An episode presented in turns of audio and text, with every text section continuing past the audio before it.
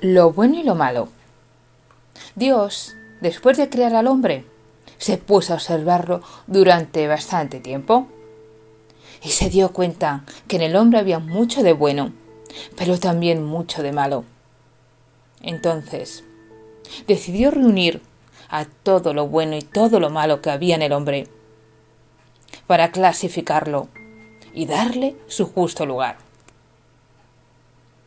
los sentimientos y las acciones del hombre llegaron a puertas del cielo, y Dios les hizo pasar a una habitación, y les fue llamando uno a uno. Al primero que llamó fue al amor, que entró con una amplia sonrisa, iluminando todo su paso. Y Dios le dijo, Amor, tú representas lo bueno del hombre. En tu nombre, los hombres son capaces de cualquier sacrificio. Por ello, comandarás los buenos sentimientos y las buenas acciones. Y le puso unas alas blancas. Después, le hizo pasar a una sala contigua.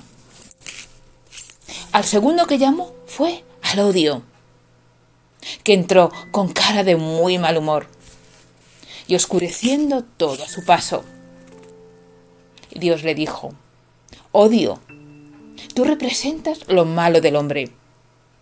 En tu nombre, los hombres son capaces de hacer cosas horribles, de provocar guerras y de matarse entre ellos. Tú comandarás los malos sentimientos y las malas acciones. Y le puso unas alas negras. La siguiente en entrar fue la soberbia. Entraba con aire de grandeza, sonriendo.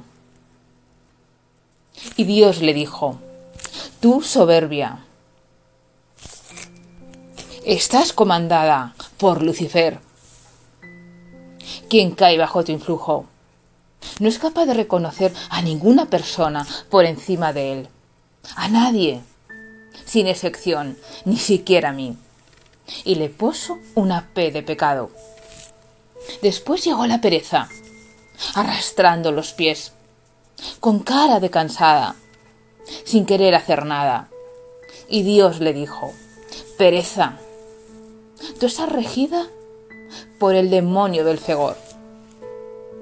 Los perezosos no se entregan a nada, ni a la voluntad de Dios no son capaces de hacer las tareas más básicas y necesarias. Y se abandonan. Y le puso una P. Después llegó la gula. Era de gran tamaño. Y entró comiendo y bebiendo. Y Dios le dijo, Gula, tú estás regida por el demonio del cebú. Los que caen bajo tu influjo están perjudicados a la salud porque no paran de comer y beber. Y también se entregan a los excesos de lo material. Y le puso una P.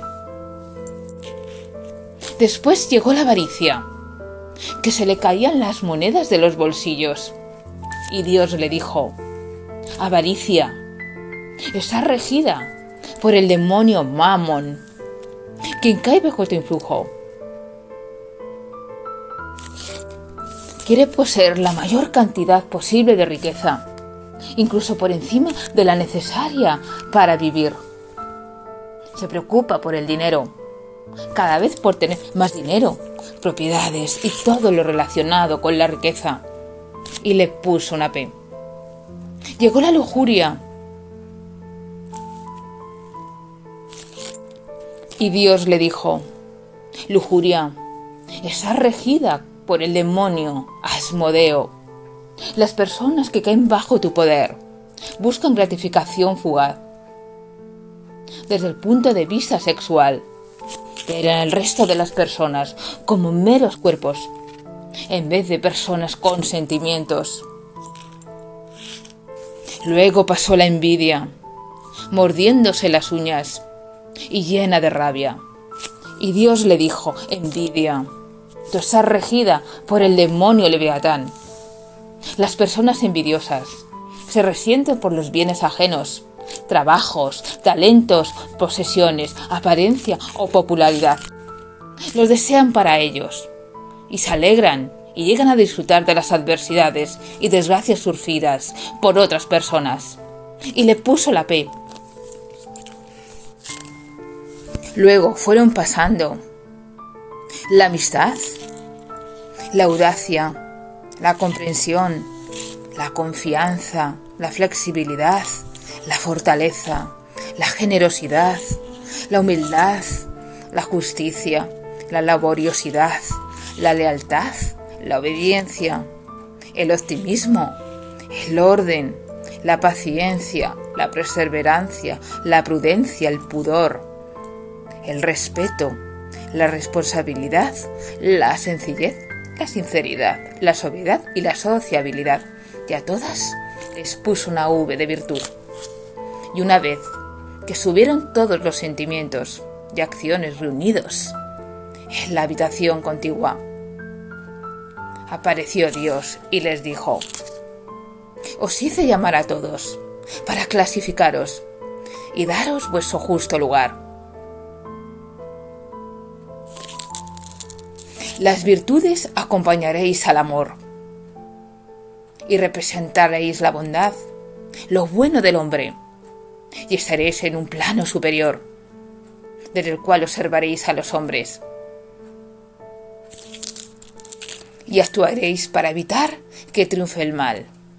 Luego se dirigió a los pecados y les dijo, Vosotros sois lo malo del hombre, junto con el odio. Con él iréis a los bajos mundos. Y yo, y el amor y las virtudes, procuraremos que no salgáis de allí. Y así fue como Dios clasificó todo lo bueno y todo lo malo del hombre. Y después se fue a dormir.